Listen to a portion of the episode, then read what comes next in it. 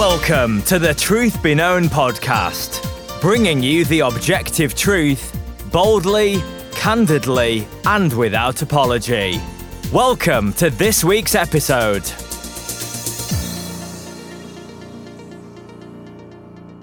Well, welcome back to another episode of the Truth Be Known podcast. I'm your host, Nathaniel Jolly, and today I have with me a very special guest, and he's a very special guest for multiple reasons. One is I love to follow this guy on Twitter, and two, I just really love his name. This is Mr. Eki Tepsapornchai. Welcome. Thank you. Thank you. And you said it perfectly. I, I cheated. Uh, I have to admit, brother. Uh, I, I got it off of Chris's, I think Chris, a conversation or, or a sermon that someone had, and they said your name, and so I cheated and, and got it from there. Yeah, it sounds good. But uh, yeah, well, you know, today today's episode is quite a bit different. Typically, this podcast is an apologetic dealing with issues that come up uh, within the Word of Faith, Charismatic, New Apostolic Reformation. But occasionally, we get on and talk about current issues, and today's one of those impromptu issues. So, neither one of us has prepared. We're just going to have a conversation between two brothers, two pastors, and hopefully, Lord willing, it will edify the body of Christ. So, what has gone on today? Wow, the, the, yeah, this has been crazy. And um, I was mentioning to you earlier, I've been tweeting about hell and defending the eternality of hell, but 2021 keeps getting in the way. And I, I mean, apparently, this obviously this was the day that if Trump was going to be sworn in as president, this would be the day that um, you know Mike Pence and others would get in the way and and block the certification process and and reject the electors. And then of course we've got all the people that gathered for the protest in Washington D.C. and and it ended up turning violent. People stormed the Capitol building, were breaking in and taking over offices and all that. And so I, I knew there were going to be a lot of people there. I didn't anticipate the, the violence. Um, and, and certainly I didn't anticipate it from those who were Trump supporters. And so that, that was a surprise to me. And as soon as I saw that, um, I took to Twitter and say, hey, this is wrong. I don't support this. And you did the same thing. So yeah, a- absolutely. And we'll probably get in this because there are some big Eva guys who have jumped on board to the this is terrible, riot shouldn't happen, but they were pretty silent with all the riots over the summer. So maybe we'll get in that, maybe we won't, but but yeah. we'll see. But absolutely, you know, as believers, as Christians, we certainly condemn this type of violence. It's uncalled for. Eh, but I, I think there's a much bigger issue at hand within the Christian body. You know, as I've watched Twitter, as I've watched Facebook, you know, looked at some Instagram, it seems to me that a lot of believers have, I'm going to say innocently, put way too much faith in a political system. Absolutely. Absolutely. So, yeah, you know, and I, I, think part of it has been just the sharp divide between the left and the right, and especially over the last few presidencies, starting with Barack Obama when he took over, and especially with the rise of social justice, the black liberation theology, and really this year with the COVID shutdowns and then all the instances that were coming up with police and all the complaints and the writing that ensued from there i think the two sides ended up becoming even more and more separated. And so i think it's natural for each of us to want what's best for the country right? God told jeremiah when the israelites were going into exile that he wants them to pray for their welfare right? And so that's what we want to do. I, there's nothing wrong with wanting what's good for the country. Sometimes that gets tagged as Christian nationalism, which I completely reject. There's nothing wrong with wanting what's good for the country. There's nothing wrong with being a Trump supporter. There's nothing even wrong with supporting MAGA, you know, the motto, Make America Great Again. I don't think there's anything wrong with any of that. But you can certainly take it to an extreme. And we've seen a lot of people do that to the point where really their hope is riding in this idea that somehow the election results will be overturned. And really, I think for you and I, going all the way back to election week, we could see there was a very, very slim chance of that happening, right? Yeah, absolutely. And uh, you know, you you made a really good point there, and I think uh, I I hear a lot of this discussion in the church. And and again, what concerns me is what's happening in the church, right? The it, I, I'm concerned by the things happening in the country, but what I mean is I expect the world the, the godless to act just like they're godless, right? I expect sin to abound. I, I expect evil to move forward in, in a world where they've rejected God. But I expect the church to respond very differently. And I think this past year, we've seen the church act a lot like the world right? A lot of infighting, a, a, a lot of just political jabbing, a, a lot of um, just immaturity in, in a lot of ways. So absolutely, it I, and this this idea of Christian nationalism, I, I still don't even know what that is. I, I mean, I, I mean, really, I understand the sentiment, and I think the sentiment is horrible and wrong uh, because I'm a Christian um, and I'm very thankful for the country that God has me in, right? So I pray for our country, but if you go to the Apostle Paul, aren't we're supposed to pray for our government and for our leaders, right? So it's perfectly right to love the country that you're in, to appreciate the country that you're in, uh, to be a quote unquote nationalist in that sense. And, and of course, you can take that to an extreme, um, but I haven't seen as much of that extreme as I have the Marxist right side of, of things, which is far dangerous in, in my mind in reality where we are. Yeah, and I think you bring up a very important point because we have been fighting against Marxism, critical race theory most of the year over Twitter. And what they have done is saying, well, there's an opposite issue with Christian nationalism. Now, I think that there is an extreme kind of segment of people that indeed viewed the United States as being Israel, right? So this is the light to the world. God is going to operate through the United States. Uh, Donald Trump is God's special anointed leader, and in some cases, even worshiping him as almost like a Messiah figure. Yeah. And of course, you and I would both completely denounce that. Absolutely. But one of the one of the reasons why I'm not as concerned about that, even though that to me is a cult group that is not the church. One of the reasons why I haven't been as concerned about that is that this is that group is really almost a direct overlap of really the word of faith um, folks, the charismatic, the health, wealth, prosperity folks. That to me, if you are a real Christian, if you have any discernment, if you understand the Bible, that's that should be very easy to discern and say to look at that and say, wait a second, that's not Christian. You know, you listen to someone like a Paula White or a Joyce Myers, I, you should be able to look at that and say, wait, something doesn't sound right. You listen to Joel Osteen, wait a second, he's not going to the scriptures and he's giving us a lot of man centered things and seems to be quoting more often from the Old Testament with all these promises to Israel. So I think of Paul Washer when he was describing Joel Osteen, and he said that he's actually not of the opinion that Joel Osteen is a danger to the church, because people who are truly in the church don't have too much trouble discerning him.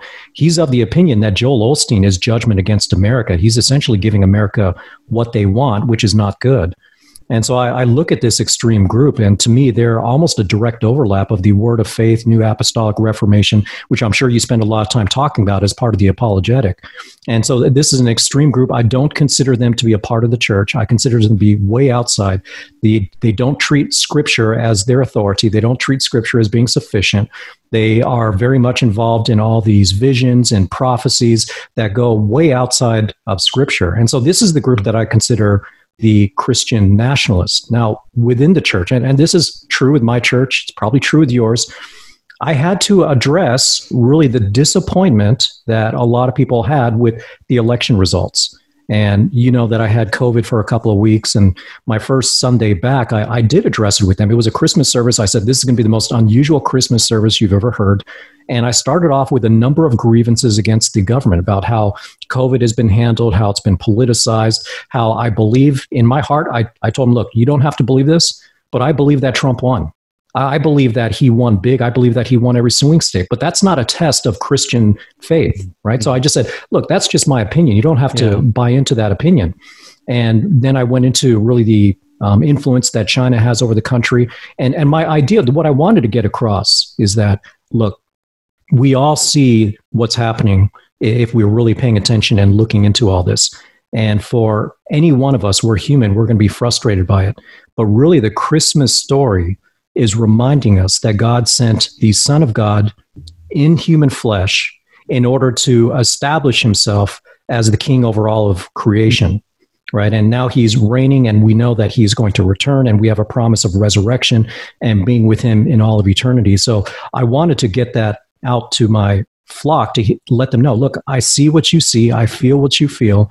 I believe that government is way outside their jurisdiction in many of the things that they're doing, but ultimately that's not where our hope is. Our hope is in Christ. Yeah, absolutely. And eh, you know, at the end of the day, that's the point where we're going to make on on this podcast. I, I, you know, I tweeted something early earlier today, and I, I'm pretty amazed at the pushback I got on this. Um, I said to many on the left, political left, the government is their god right? So, uh, and and then I said, and then I spaced and said to many on the right, the government is their god. And then I quoted, you know, Exodus twenty three, "You shall have no other gods before me." And mm. I, I, think we've seen that in the very big way. It's healthy to want what's right for your country. Uh, we've talked about that. Every Christian, every true Bible believing Christian loves law and justice and order, and we we've seen a huge absence of that. Uh, 2020 and now you know six days into 2021, um, and and yet we see I think a lot of the fear. Uh, coming into the church is because people have inadvertently trusted the government uh, more than they have God. God's not sitting in heaven wringing his hands, you know, thinking, "Oh my goodness, what's happening to America?" Um, you know this is this is part of his divine plan. He hasn't told us what he's doing. He won't do that. That's not for us to know. But what we do know is that god is sovereign and and that he's going to work these things out ultimately for our good and for his glory. And we have to trust in that yeah, amen. And I I think of um, Toby Logsdon. You know Toby on Twitter. Toby posted something about Habakkuk, and Habakkuk I think is a great example because you have this prophet that's looking around at the Israelites. He's seeing just how rebellious they are and how they're worshiping false gods and doing all kinds of things that they're not supposed to be doing according to the Mosaic law. And he's appealing to God, saying, "God, do something about them. They're they're rebelling against you. They're they're committing injustice. They're unrighteous. They're oppressing people. Whatever the, the sins were that he was observing, he was appealing to God to do something in order to correct that or to punish them. And God responded and said, "Oh, I'm doing something all right. I'm bringing the Chaldeans down against them." Well the Chaldeans were some of the most wicked, wretched people around. And so Habakkuk was like, well, wait a second. You're bringing people that are even worse than us. But we see throughout scripture that this is the sovereignty of God. This is the sovereignty of God over evil. This is what we call theodicy that God is sovereign over evil. He uses evil for his good purposes. Yeah. And we see the judgment of God today. We've seen it really over the last few years, uh, especially this in 2020 that Romans 1 18 to 32, that God hands people over to a depraved mind. He hands them over to a debased mind, over to their lusts and flesh. And so we have to remember that the scriptures are filled with references that remind us that people who are in the household of God are not always guaranteed a smooth and easy ride. In fact, very much the opposite.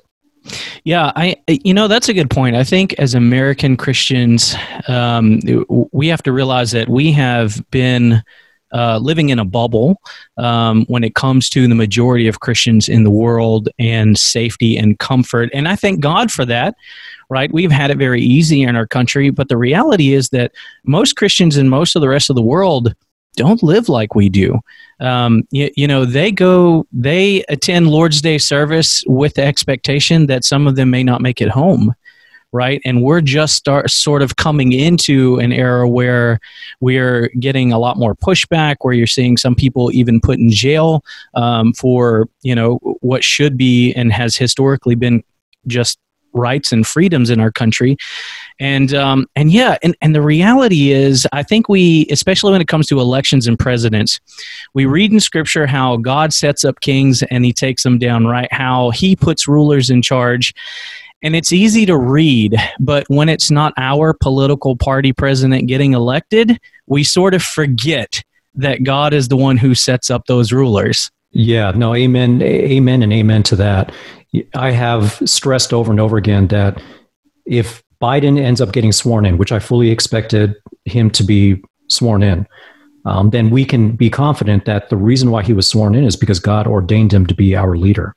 Now, yeah. I can actually believe that and at the same time believe that there was election fraud. There, there's Ab- nothing. Absolutely. Yeah, there, there, there's nothing conflicting there because God is not only sovereign over who takes power, but he's sovereign over the means by which he takes power.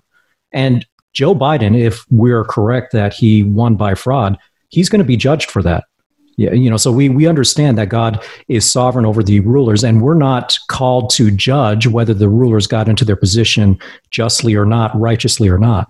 What we're called to do is to submit to them, to obey them, and then of course, you know, there's the whole discussion as to what is the limits to which we submit, uh, because I do agree with some that you know we don't need to submit to outright tyranny, but we have to kind of define what that is. But no, I, I agree with you. When we look at Joe Biden being in power, we got to understand that God is sovereign over that. And if you have a church, and this is where one of my biggest complaints over churches in America has been just how thin theology has been taught right? Mm. There's a very shallow layer of theology. There's a very shallow understanding of God's sovereignty. There's a very shallow understanding of how God has operated throughout the Old and the New Testament. And when we look throughout the Old Testament, we see plenty of examples of how we're just supposed to trust God no matter what those circumstances are and trust that God is sovereign. And if something happened that is against what we were hoping for, we still trust in God's sovereignty. And if you have a church that understands God's sovereignty, they might feel the anxiety, they might feel the frustration, but when you remind them of that truth, in my experience, they nod their head and they say, you know what? You're right. And that's an opportunity for us to apply that truth into their lives in a very real way with all that's going on around us. Yeah, absolutely. And and so we would actually just say that to those who are listening to this podcast right now. If you're stressed out um, about election fraud and about where you see the country going, just take a deep breath and really take a moment to contemplate the sovereignty of God and realize that this is all under his control and things aren't going to happen outside of, of you know of his divine plan. And you can rest in that. It doesn't mean we won't have uncomfortable times ahead. It doesn't mean we may not have suffering ahead. But what it does mean is that we aren't like the world lost without a god who cares about us right? We we're we're good in that sense. And and we can find some peace that otherwise we wouldn't have. Just think about the Apostle Paul. I mean, if you go through and you read of his trials, how many times he was you know, 39 lashes, how many times he was shipwrecked, how many times he was beaten, and yet, um, it, and so we have to understand Paul was just human, right? He wasn't a superhuman. He was human, just like you and I, and and he had to constantly look towards the truth and promises of Christ. And in the midst of all those things, he found a consistent peace and comfort that he wouldn't have had otherwise. And so we, we can bring the stress down a little bit, right? Take a deep breath. It's okay. God's got this. Amen. And when we think about Philippians 4:13, that's one of the most um, one of those verses that gets completely taken out of context and twisted. But when Paul says, "I can do all things through him who strengthens me," he prefaces that first in the prior two verses talking about i have learned to be content with little i've learned to be content with much. And then he says i can do all things through him who strengthens me. And the idea is that i can be content in whatever situation or circumstance that god brings upon me. And so that's exactly that kind of comfort. But a couple of more examples jump to mind. When we think about the very first book written it's probably the book of job and you look at the first two chapters of Job, what does Job open up with? The, the book of Job opens up with Satan coming before God, wanting to test Job. And God gives him into that temptation. Why? Because he says Job is actually the most righteous man on the earth. And so sometimes also we can think that these trials come because we've specifically done something wrong. And it's and particularly with America, it's not hard to think that. We've done a lot wrong in America. But sometimes God brings about these trials. In fact, I shouldn't even say sometimes. He always brings about trials in order to glorify himself one way or the other. Yeah. And so we see that truth right in Job that Job was going to be afflicted. And you see that in chapters one and two. So the very first two chapters yep. written in the entire scriptures is about God's sovereignty over even Satan to afflict someone even as righteous as Job. And when Job is complaining and he wants his day in court and he believes that he was afflicted unjustly and he wants to be able to hear from God. When God finally responds, God doesn't even answer his questions or his concerns. He basically reminds Job, hey, Job, look at who I am and remember who you are by appealing to all of creation and all that he, have, he has done from creation. And Job ends up repenting in ashes and dust. And so it's just a reminder to us that God uses evil and it's oftentimes a means of punishment. It doesn't always mean it's for punishment, but it's often to reveal who he is. And this is going to be really one of the most exciting times to be a part of the church is to be here during this time in which we will see the United States, I believe, continue its drastic decline morally and really start to turn against the church in terms of free speech and start to look to persecute the church for standing up for biblical truth. Yeah, I, I mean, there's so much good in, in what you just said. And uh, Job is one of my go to books when I start any teaching on the sovereignty of God because it gives us that, you know, uh, that, that picture um, from above that we just don't get in our own life, right? You see the conversation between God and Satan, but you also see that there is never a moment where Satan can just do what he wants. God gives him limits and boundaries all along the way. And and it's always been fascinating to me is what you don't see. Um, and, and I don't like to make a lot of cases for what isn't in scripture, but right. sometimes you can do that with wisdom. But what you don't see is Satan just bucking against and rebelling and pushing God. God sets his boundaries and that's it, right? And it gives us a good picture of just how in control God is, right? I mean, that's what we mean when we say sovereign. We don't mean he's just mostly sovereign. We, we mean that in, in its complete and total sense. And it's a good, it's a great picture. And you're right. At the end, you know, Job ends up with his hands over his mouth. You know, who am I? To question you, God. Um, mm-hmm. and and and we, I think John MacArthur eh, made some comments similar, uh, taking a similar posture some weeks back when he talked about he did a sermon where he talked about um, us grumbling against God and basically said, "Don't do it." Right. And I think 2020, if we're honest, and I'm guilty of it, I, I have been guilty of it this past year, I have found myself really not grumbling so much against the circumstances, but really kind of grumbling against God. And we get we need to recognize that, and if that's true, we repent of it and we move forward. Um, but but God's in control, and I, I think something else to touch on there is you know when God when God gives us wicked leaders, right? I mean hindsight's twenty twenty, and I think most of the time unlike modern day charismatics and prophets who think they know what's going on before time. We only kind of see a little bit uh, of what God's doing after the fact, right? We can look back and observe, and I think that's the right way and the healthy way to do that. You know, generally, um, when God gives a place over to wicked servants, it's it's out of judgment. And I'll, I'll, be quick to say that it's judgment that's meant to bring the church to repentance, right? So it's a redeeming judgment in that sense. What are your thoughts on that, brother? No, I, I agree completely. Um, and there's really a twofold aspect of this judgment. There's judgment against really the wickedness of the world. That's the Romans 1 18 to 32 that we see playing out before us. But it's also a purifying, uh, it's meant as a purifying, um, to, to have a purifying effect upon the church. And so God is purifying the church of Jesus Christ. Peter says that judgment begins in the household of God. And I think, and it's funny, on Twitter, I actually had a interaction with someone about this, asking me how God purifies the church. And in one sense, we can look back at 2020. And one of the things I'm thankful for is actually the line between those who we can trust and those who we can't trust became more clear. There were yeah. a lot of people yeah. previously that five years ago I would have said, Hey, this is a good person to listen to. You can go ahead and listen to their messages. And now I'd be like, No way, don't listen to them because they're going to lead you astray. So, what it is are these difficult circumstances where there's so much pressure from the culture, there's so much pressure from media, from mm-hmm. the indoctrination that's happening in universities, that really the question comes down to do you believe the word of God? Or are you going to give into the pressures from society and man? And so within the church, that's meant to have a purifying effect because it really reveals to us where our faith really is. And for churches that remain faithful upon the word of God, you're probably going to lose church members over this. You're going to have people that leaving saying, I don't agree with you. You should be doing more for, for social justice. You should accept more of these Marxist storylines. Well, tough. Either you sit under the teaching that's here, that is biblical, or you find another church. And it ends up having a purifying effect upon those churches who are faithful. And then for those churches that give in, I think we can look back at all of history and that churches that have compromised with culture and the world, they don't last very long. They lose their relevance uh, relatively quickly.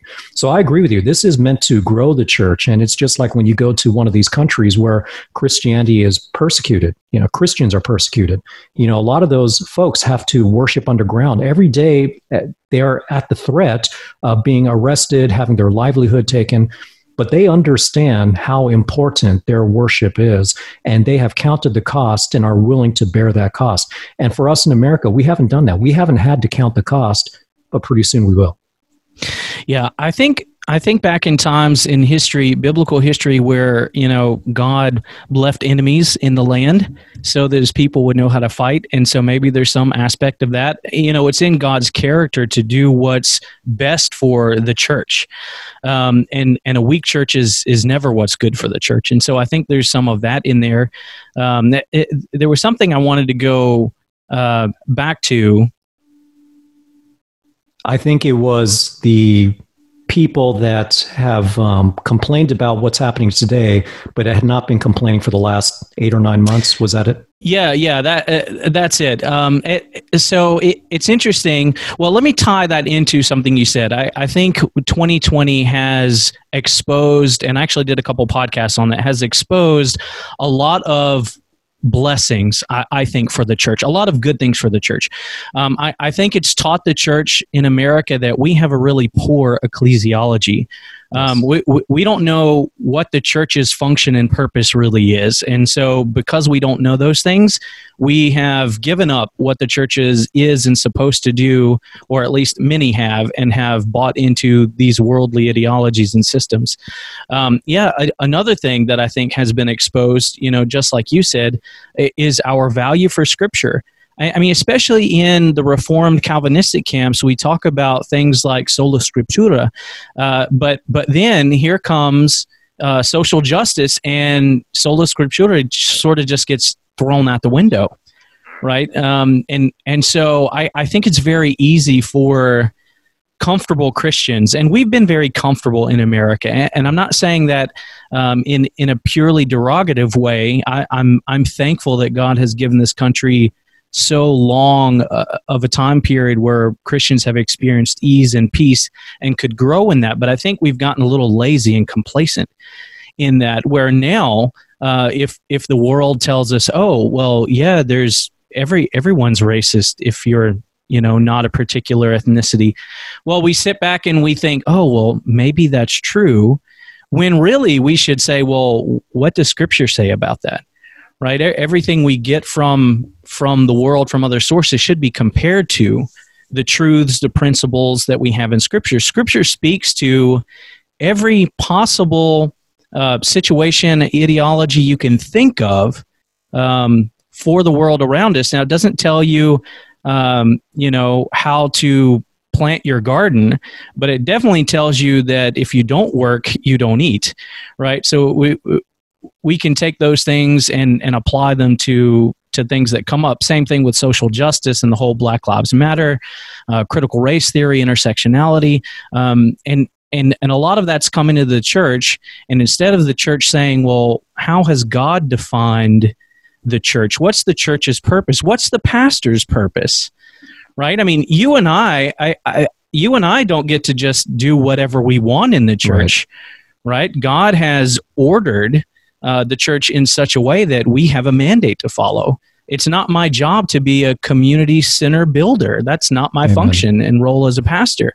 Um, should we do good things in the community? Absolutely. Uh, but it's not the church's job right to build the community in that way it's the church's job to make disciples and proclaim the gospel of jesus christ right? That, that's one of the primary functions of the church. And the pastor's primary function is to shepherd his people predominantly through the preaching and teaching of the word. Um, and, and so when we get off track, and I think we've seen that in big ways this past year, we start seeing just what we're seeing. Yeah, no, that's that's absolutely right. And uh, a couple of things. One, you were talking about um, hard work. I mean, we we, we want we want to be able to work hard and when we think about these social justice storylines a lot of the premise here is really on how everything is about white supremacy, everything is about white privilege. Um, we've had people like Jemar Tisby say that even hard work is really a value of white privilege, which is actually a very racist statement. Because me coming from an Asian background, um, we have a culture of hard work. And that's how I've been raised by my parents. And so, do you want to go overseas and tell Asian people that the only reason that they work hard is because they needed white people to show them that? I mean, that's absolutely ridiculous. Yeah. And so, this country, the reason why we've enjoyed so much prosperity for so long is this was a country, not necessarily a Christian country, I wouldn't say that, but it was a country that was built on Judeo Christian values. Absolutely. And so there was there was a moral center, even though it may not be 100% biblical, but it was very, very overlapping with a lot of biblical values that we could call a Judeo-Christian uh, society. And so that's how we've been able to thrive. That there is this value of hard work. That you know, if you don't, if you're not willing to work, you don't eat. And I would even establish that there is a theology of work that goes all the way back to the beginning, all the way back to the Garden of Eden, right, where Absolutely. Adam is created to keep and to cultivate the ground. I often point out, hey, look at the Sabbath. What is the Sabbath? The Sabbath is a rest day. Well, what does that imply? You're doing the other six days. It implies that you're working, right? Ecclesiastes. What, what's the what's the conclusion at the end? It's to fear God and obey His commandments. But before he gets there, what does he say multiple times? What has God given us to do? but to enjoy the fruits of our labors. Now, getting so that idea of hard work is just getting thrown out where people just want everything for free and with that it's getting thrown out as well because judeo-christian values are no longer important to this new generation. But going to the church i think you bring up a very important point that ecclesiology has been a lost doctrine amongst the church. And i think the evangelical movement is largely to blame for that because they put so much of a focus upon personal faith. So we have sacrificed yeah. ecclesiology just in order to really kind of be pragmatic with our evangelism, trying to win people to Christ and say, okay, well, now you have the Holy Spirit. All that matters is your personal relationship.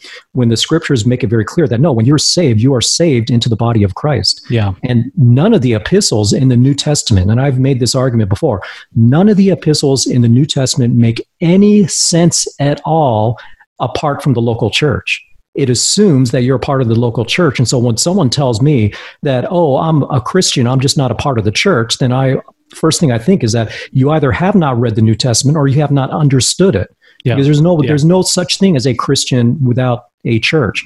And so being a part of the church, but also the church being founded upon doctrine, right? So when you get to Ephesians chapter 4, the very beginning, what does Paul say? One spirit, one body, one Lord, uh, not in that order, but he establishes yeah. a lot of key doctrines that we should all share. We are united based upon the truth, where I think a lot of people today start with the unity and then try to define the truth that they're united on, which is the wrong way to go. Yeah. Um, so yeah, Absolutely. ecclesiology, yeah, gets sacrificed.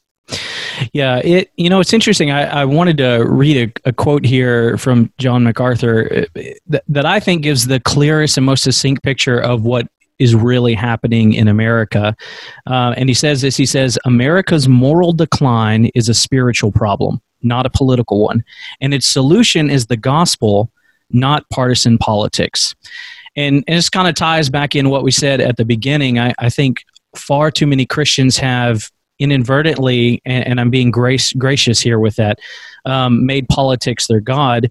I think I think some professing Christians are you know just tares amongst the wheat and they're they're christian only by name but um, i think a lot of guys have gotten so accustomed to uh, politics fixing things that that's where they put a lot of their faith and but the reality is um, you know the moral decline that we're seeing I think is a result of God giving a world over to its degraded passions, right? Um, eh, to its depravity, and it's a sin problem. And when we say that the, the problem is sin and the solution is the gospel. I'm i'm amazed at how much pushback that gets right? It's a simple phrase but if you understand the gospel you should clearly understand what it means. Um, it, it's you can't it, no matter of social political ideology or reform or change is going to um, make an immoral person more moral right? Uh, it, it's just not going to happen. And so, if there, uh, let's just take racism for instance, because I'll, I will be uh, quick to admit that true racism exists. Is it systemic? Absolutely not. Not in our country. But does it exist? Sure, it exists, right? Because it's a product of sin. Um, but you're not going to take someone that genuinely hates another person solely based on their ethnicity and change that person just because you have a certain political party in or because you make a law. That's not going to fix the problem. And so it's just going to come out in other ways, right? You can restrict their behavior. That's good. Restricting re- restricting bad behavior is absolutely necessary in right uh, unless it's an extreme thing but the gospel is the only thing that can save a person you know christ comes in and makes them a new person changes their heart. They repent for that sin they're washed clean and then right that person who was once a racist is now no longer a racist because christ has dealt with that.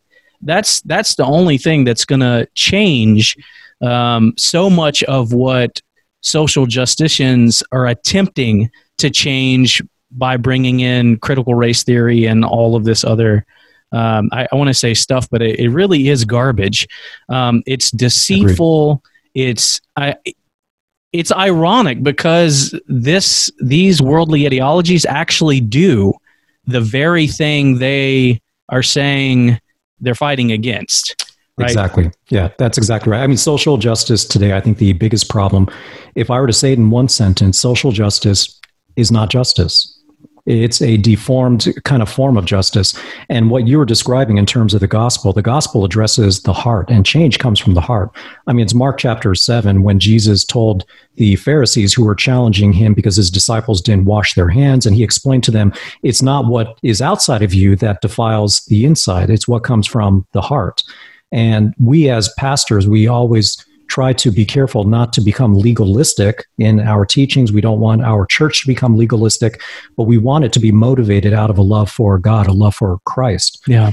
And so, really, we try to avoid legalism, which is basically putting the law first or putting the commandments first and then making secondary our love for Christ. Whereas really it should be our love of Christ comes first, and that leads us to obedience because of that love. It's Ephesians chapter 4, verse 1, when Paul says, Therefore I implore you by, you know, to, to walk the walk in the manner of that is worthy of your calling by, by which you've been called. And he spends the entire first three chapters talking about that marvelous calling, the marvelous heavenly blessings that we have been given.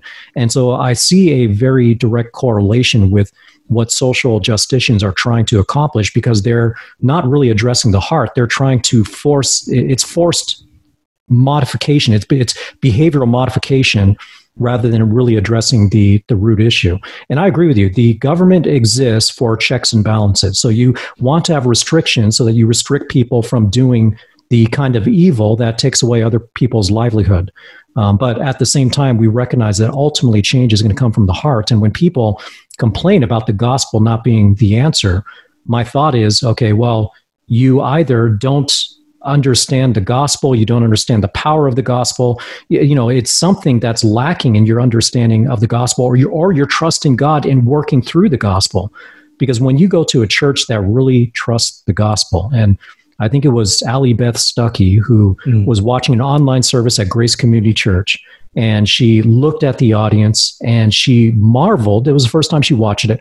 She marveled at how ethnically diverse Grace Community Church is. And, and it is. I've been there myself. I went there for a long time. Yeah. It is very ethnically diverse. And yet, ethnic diversity never gets discussed because it doesn't need to get discussed. Our shared hope is in Christ. When you go overseas. And you know this as you know in your missionary work when you go overseas and you meet other believers the cultural background and the language barrier and all that it ultimately doesn't matter when you guys share a love of christ. It's amazing how much in common we have yeah, I mean, absolutely. I mean, I mean, similar to you and I, right? I mean, we we found out that we're we're both brothers. We both love Scripture. We we both love the body of Christ. We're both serving the body of Christ, and so there's an instant um, camaraderie. There's an instant Amen. familia uh, relation there but between the two of us. And you know you have an asian background and i'm as white as a scottishman can get.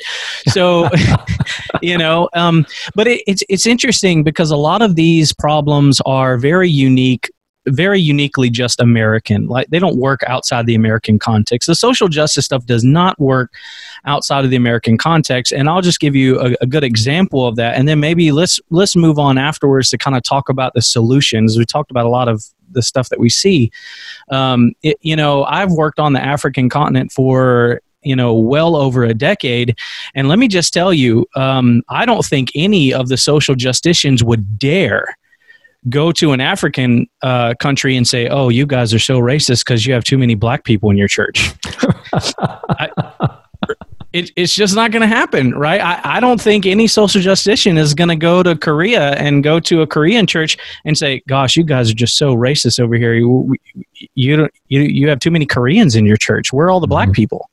And we can go on and on and on. It, it just doesn't work outside of a very westernized, Americanized culture, um, and and that ought to be enough, right? If in principle you can't take the thing everywhere that ought to be a big red flag. Uh, there are a lot of other big red flags, obviously. Um, but so much of that is very crazy uh, to me and i think anyone who you don't have to be you know a, a, trained pastor a scholar you don't have to have studied hebrew and greek to see the problems inherent in these things you just need to take a breath step back and be a person that that studies and reads your bible and can think right? You, you can look and see that there's some very clearly wrong things in some of these ideologies. And so today, um, let's get to today was just, I think, the culmination of, yeah, sinfulness to simplify it. Um, you know, we've got President Trump who has been talking about, uh, you know, the election being stolen. Um, I, I agree with you. I think it is undeniable in fact, it is undeniable that there was fraud. Now, to exact what extent, I don't know. Um, you know, how widely arranged it may or may not have been, I don't know. Um, but that there was fraud is abundantly clear. Um, but here's the reality what we're looking at is, you know, it Joe Biden I, I don't know any other way around it is going to be inaugurated. Um, as far as everything as i can see i don't like that. I think it's going to be terrible for the country. The left is absolutely opposed to anything godly. They're godless. Um, you know they're set on immoralities upon immoralities and the murder of innocent children. It's not a good thing for our country.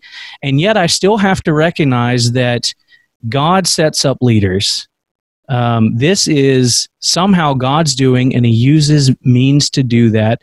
It doesn't mean I don't vote, right? It doesn't mean I don't fight uh, injustice in the right ways. Um, but it does mean at the end of the day, we take a step back, we condemn violence as believers, and we can say, you know what? Things are going to get rough, it looks like, but we can trust in God and uh, this is where we need to be. Christians should not right now be talking about civil war. Um, Christians shouldn't be trying to excuse what happened at the Capitol today. There is no right. excuse. Now, right. maybe there was Antifa uh, that were that was in the mix, right? I'm, I'm not going to say there wasn't. There probably was. I'm sure there were instigators there who just wanted to make genuine Trump supporters look bad let's assume that all that's true. Let's also assume that there were just Trump supporters who were also involved in all right. that. Um, it doesn't really matter. What matters no, is that that that should never happen, and no Christian should be trying to justify that. I think the proper Christian res- response, uh, and you can talk to this, Eki, would be, man, tonight every believer ought to be so weeping over the sinfulness yeah. of this nation and the church that we're on our knees and we're begging for God's grace and to help us through this. Oh, amen. Amen. Uh, we look at what's happening around the nation. Um, we should be grieved. Uh, we're seeing injustice before our eyes. We're seeing people doing things that they should not be doing. And I agree with you. When we think about what happened in Washington, D.C., I really don't care who it was that did it. It was wrong It might have been 100% Trump supporters. It might have been a mix of Trump supporters with Antifa. It might have actually been a bunch of Antifa people who are all undercover wearing Trump hats or MAGA hats and all that. It doesn't matter. It's wrong. Because because this is the problem with identity politics. Because identity politics asks the question, who did it first before assessing mm-hmm. whether it was wrong or not. Yeah. We as Christians, we can't do that. That's partiality. We as Christians, we look at the action and say, no, that's wrong. I don't care who is involved. And I think of Ezekiel chapter 3 when Ezekiel was told, Look, Ezekiel, you're the watchman. You're the watchman. That means that you go up and he uses that analogy of being a watchman. He's up in a watchtower. He's watching over for enemies that are coming. That's what a watchman does. And when enemies are to come, they're to alert the troops. They're to alert everyone inside the walls that danger is coming so people can get prepared. But in Ezekiel's case, God was using that illustration to point to the fact that Ezekiel when you need to call out sin, you call out sin. And it doesn't matter whether they respond or not, you call out sin. And for us as the church, as we see the continued degradation of society, we see us devolving far b- below any place that I think we've ever been in our history. We have to stay faithful to being able to call sin sin to call people to repent. And I agree with you. We can grieve over the events of today. We can grieve over the downward trajectory of the nation, but then recognize that the church has a mission. The church's mission is to share the gospel, is to proclaim Christ no matter how dark the situation is around us. And God will bless that. I mean, He promises that His word does not come back void. Now, it may be that we proclaim the gospel to thousands of people and only a few people repent and respond to that. Mm-hmm. You know, the results are not up to us. We're not Methodists. We're not kind of trying to come up with man centered strategies. Our call is to trust what the Word of God says yeah. and to be faithful to it and to trust God with everything else. And that's really the bottom line. And what I liked you, you had talked about how you know, if we take a social justice theology to another country, it no longer makes sense. And so I think the other function of the church is that we are to continue to grow in our knowledge of God's word. That's Ephesians 4 11 through 13. You know, God gave these positions first prophets, apostles, evangelists, pastors, and teachers. Mm-hmm. Why? So that we can build up the body so that we can serve one another. And then you get down to, I think, verse 14 through 16. And that's when God talks about how we are no longer to be children tossed to and fro by every mm-hmm. wave of doctrine. So we need to be able to strengthen our theology. And the test, one of the first tests of theology, because if we believe believe that God's word is inerrant, if we believe that is fully sufficient, then we have to believe that it is inerrant, sufficient, and authoritative for every age, no matter what the culture is, no matter what country you go into, no matter what language is involved, no matter what the situation is. God's word is universal, it applies to every single situation. And so, one of the first tests of theology is that it's got to be able to export. If it can't yeah. export to a country, there's something wrong with your theology. So your theology should be able to hold up no matter what country you go to. So thinking about the answers, I mean, one, yeah, we do mourn over the nation. We remember that we are called to proclaim the gospel, but we also continue to grow in our knowledge of God's will and word and purpose so that we can continue to live it out more and more faithfully each and every day. And we formulate a gospel, a, a theology that is both biblically based as well as intensely practical no matter where you go. Absolutely. And, you know, there, and there's a lot of tidbits in that. I mean, that's really good stuff, Eki. I, I mean, one is going back to identity politics. As a believer, my identity should never be attached to anything other than my faith in Christ.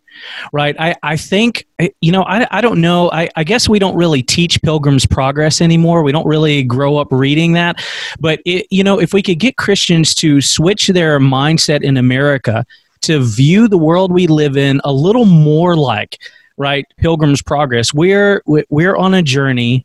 Um, yeah. our goal is the celestial city. That's where our home is. That's where we Amen. live that's where our you know that's where our allegiance lies. And and we have to live in this world. We have to trek through this world. We have to participate in this world. But that's our home. That's where our identity is. Um, that that would avoid a lot of of the identity politics problem. And and it, if you're listening and you're like, well, identity politics, I, I'm I'm not involved in that. Well, I, I, would just ask. So, if you see, if you're a Republican and you see a uh, Republican get attacked, is your first instinct to defend them because they're Republican. Right. Or if you're a Democrat and a Democrat gets attacked or or you know says that they're wrong, is your first instinct to defend them because they're a Democrat, or is your is your first posture one of well, yeah, that's not God honoring, or no, that's God honoring. Um, it, it, it, it's just a litmus test, right? Um, and and I think if Christians in America felt the same way about their local body of Christ, their family in Christ, if we treated each other um, as strongly and if we were as unified as sometimes it seems like we are with our political party of choice, I think things will be a lot different. And so that's going to bring me back to what you said earlier. You alluded to it. I don't think you mentioned it specifically, but um, you talked about the importance of a local body, right? I mean, the scripture is full of, the New Testament is full of clear implication of church membership. Right. Right. Uh, well, well, one is because you you can't expect to ever come under discipline if you're not a committed member to a local body right, right? Mm-hmm. and and we have all these other things um, that we can we can see membership is implied so it, there's no such thing as a lone christian uh, people get attacked to, attached to political parties but i don't know that we're as attached to our own local christian bodies as we should be and so i would just recommend if if you found yourself kind of being a little more separated from your local body, get plugged in. That is God's plan for every Christian. Uh, the idea of a lone Christian is totally foreign to Scripture. Um, mm-hmm. and and this is one one way that we can strengthen the church. Um, another way, and these days, just like you've said, is to be a part of a biblical local church. Um, and I will put a couple uh, references in the show notes. I'm going to link uh, Founders Ministry website. I'm going to link um, Grace Community Church's website. I'll link Paul Washer's website, uh, HeartCry. You can go to these websites and you can do a church search and look for healthy biblical churches in your area if you don't have one but get plugged in submit to the the elders there the pastors there and be a part of a thriving Christian community and give them more preference and more energy and effort than you give a political party. Amen. No, I love that advice. And what I would add to that, which complements what you said, really the church should be the center of our spiritual community. Uh, you know, we don't treat church as something that we just add on to our life. Once we are in Christ, church becomes the center of our human existence here on earth, in my opinion. And I'm going to echo what some of my seminary professors has taught me, one in particular, where he said that, you know, when you move to a new place, the, the way people operate and they move to a new place, they find a job, they find a job, figure out what location is it's in, and then they just go ahead and move there.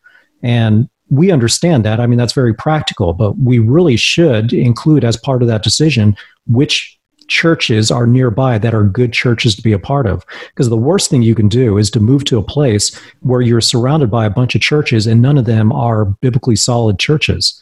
You know, so you want to be a part of a church that shares the same convictions that are found in scripture that has the same high regard for God, Jesus Christ and his word and devotes itself to teaching his word and to counseling one another, encouraging one another. And really your existence, your spiritual community should revolve around that church. And today, unfortunately, what has happened is that a lot of people treat church as just like any other consumer service. And that's been the dangerous part of this shutdown. And even as in California early on, when they were defining all the the, the plan for reopening, churches were like in the final stage of reopening, mm. where shopping malls were opening before churches. Then, of course, we've seen casinos, we've seen strip clubs, we've seen all kinds of other places that are deemed essential or more important than the church. And that really is just feeding into this consumer mindset that, yeah, church is just another service that can be added on once the rest of society is put back together. But for the Christian, that's not the case. For the Christian, church is non negotiable. Yeah. That, that is our family in Christ, and that is who we bond with. Yeah, uh, that's a great point. I, I think if we view church, it, too many people get hung up. I mean, especially in, in the liberal Christian, so called Christian, get hung up on using the word church and they say, oh, the church is in a building. Well, obviously we don't mean that either. Um, although, if you look in scripture, churches used both to describe the building of the gathering as well as the gathering itself. Mm-hmm. That's just kind of common sense, I think. Um, but but that's true. If we understood the church to be like our our own personal family, would you let the government come in and tear your spouse away from you and say, "Well, you know, that relationship isn't essential right now"? No, almost no one would be okay with that. Right. Um, and, and yet we've allowed the government to come in and do that with the church to come in and say, well, meeting with your church family isn't essential right now. And, and this is a, this is one of the things that I think expo- exposed how poor ecclesiology we have, right? Because a lot of Christians just said, threw their hands up and said, oh, absolutely um, the the fear of of getting the virus is far more important than my life with my Christian brothers and sisters. Although God has ordained that to be um, how how we live life, and and so we've got to redeem that. I think, and um, yeah, so we we've got to start looking at the church as our family, as our life, just as you said. I mean, you you you said it really well. Uh, I you know, so these are if you're listening and and you've you've stuck on social media all day, um, I, I, I suppose the great majority of people may be frustrated, um, just kind of exacerbated, ready to to give up. And uh, I, you know, what I would say is, if that's you, then it's okay to take a break from social media number one. Um, mm-hmm. you know n- number two is make an effort to spend time in prayer and reading your bible. If you aren't doing that then just go right now uh, put this thing on pause and just set a time tomorrow. Uh, maybe it's only five minutes maybe it's only 10 minutes whatever it is and get in the habit of doing that because um, if all you're taking in is worldly stuff then you can expect um, to respond any differently than stressful you know than to be stressed and to be worried. And at the end of the day you're going to find yourself not trusting in god because you spend no time with god Amen. right? Um, it, it's it's a relationship and it's sort of like a you know you've probably used the illustration before. If a husband and wife never talk to each other you know type of thing, you wouldn't expect that relationship to be a really good one. Now, God loves us despite our own faults um, and our and our own neglect in the relationship. But if you're not plugged in, um, if you're not praying, if you're not reading your Bible, if you're not involved in your church, you know, then the world is going to rule your life. Um, not the word of God. And so we we we say sola scriptura, scripture alone. We say that scripture is sufficient, that it's inerrant, um, that it's authoritative. We say those things, but I, I think we have discovered that we have lived in a society where it is so easy to say the right things and not believe those things. And we know that we believe them if we do them, right? Um, and, and so we've got to get, we've, I, I've gotten to the place where I actually don't really even care what someone says anymore. So you sign the statement. I can tell that by your tweets. yeah, yeah, you, you, you, you sign the social justice statement. That's great. But then you put out an article uh, that's teaching critical race theory. Mm. Um, you know, or you, you, you, you say that you're against, um, you know, you're against critical race theory, but then you, hire guys in your seminary who are talking about how they're forever going to be racist. And, and so we've got to, what you do is far more important than what you say.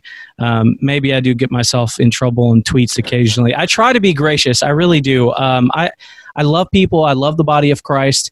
Uh, but but we've got to hold each other accountable. We've got to do it in a right way, in a loving way. But we can't be afraid to say, you know, that's that's just not the truth, brother. Um, right. And and I think on Twitter advice. Totally going down a rabbit hole here. Um, I I welcome any brother to ever inbox me and say, "Hey, um, man, that tweet was just way too caustic. I, I don't know what's going on there. Maybe you want to check that." Um, I, I think we all need to be better about receiving those things.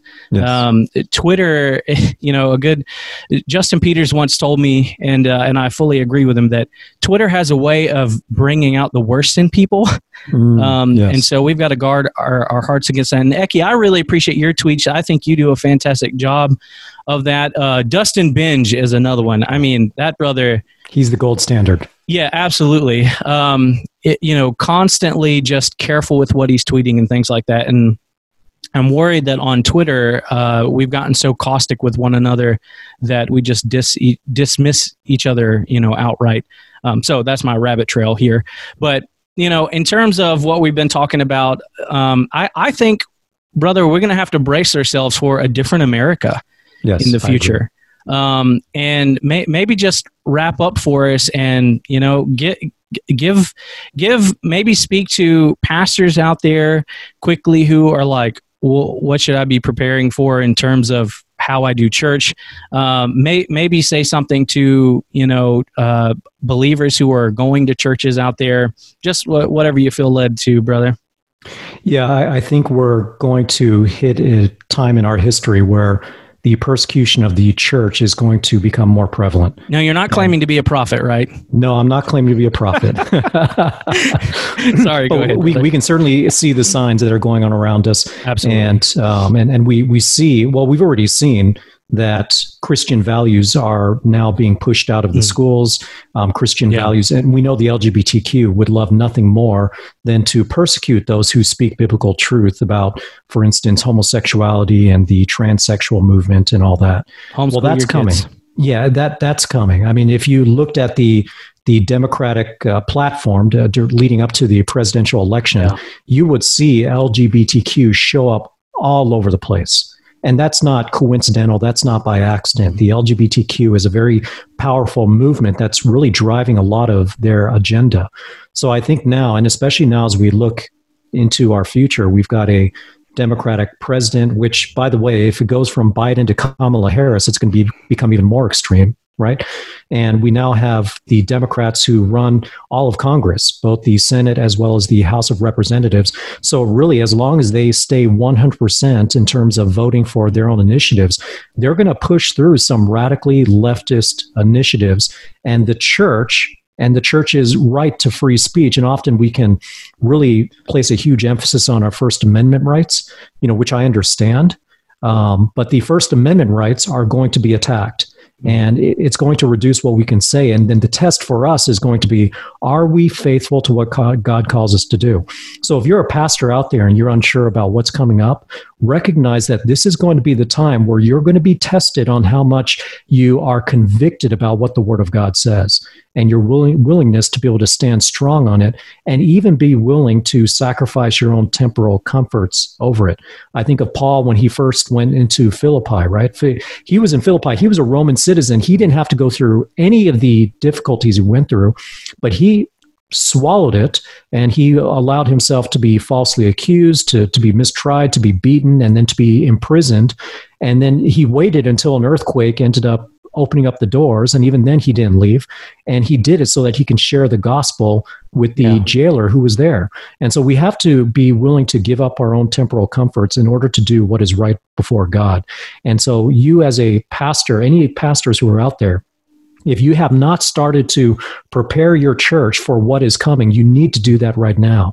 You need to be able to explain to them, hey, this is what I see coming. They're going to go after our freedom of speech. They're going to start saying that you can or cannot say this or that. But we have to be able to proclaim what the Word of God says and be willing to pay whatever price. That is exactly what happened with the um, with the apostles, with the martyrs of the New Testament. That's what happened with people of the Old Testament. We stand first upon God. Our testimony is not for sale. And our hope, as you mentioned, and this is so important, you brought up the example of Pilgrim's Progress. And I love that example because ultimately we recognize that we are sojourners here. And I love that Paul uses the analogy of a soldier. When you're a soldier and you go overseas, you're there on a mission. That is not your destination. That is your mission. You're there to accomplish a purpose before you're ultimately brought back home.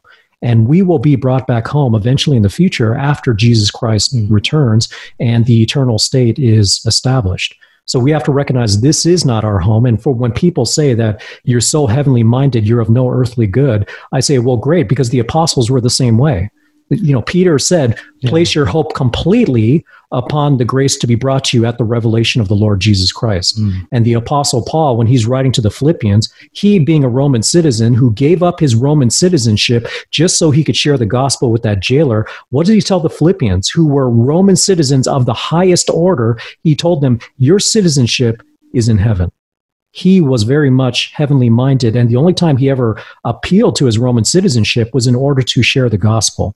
Yeah. And so we have to have that heavenly mindset. We need to be prepared and be and start bracing for what's to come. And the best way to do that is to just read through what they went through in the gospel accounts. So you read through what the apostles went through in Acts and in the church epistles, read through what the prophets went through in the Old Testament. Church history, too, is filled with examples of people mm-hmm. who were willing to die for the faith. And so pastors need to prepare their members for that. If you're a Christian at a church, you want to make sure that you are in the scriptures, that you are in prayer, you are growing in your knowledge and understanding of God. And as Peter wrote to his audience, you want to be prepared at all times to give a defense for the hope that is within you. And so this is how we prepare for what's coming because things, quite honestly, are going to get harder. But we can be like Paul, where we find contentment in all situations, and we can say, I can do all things through God who strengthens me. Yeah. Amen. Thank you, brother. You know, this will purify the church. Um, you know, I, the the Roman Empire rose and fell, and I wrote this on on Twitter, and the church remained. And you know what? The truth is, America may fall one day. Yep. But guess what? The church of the living God, the Lord Jesus Christ, will continue on. It's not going to be destroyed. It's not Amen. going to be tampered with. Um, and so, while we hope America lasts, um, ultimately we're sojourners here, and our focus needs to be on Christ. Um, our you know our joy our contentment needs to be rooted in him not on our political circumstances and you know if we'll set our focus there then we'll be fine um, so well Eki, thank you, brother, for joining us. Really appreciate you. And yeah, to our audience, thanks for listening to this special off the cuff conversation episode. And just remember, until next time, let the truth be known. The Truth Be Known podcast is a theologically driven, gospel centered program serving the body of Christ by bringing biblical truth to bear on issues facing the church today. Subscribe to the Truth Be Known podcast by using the podcast app on your Apple or Android device, or listen online at strivingforeternity.org in the podcast section.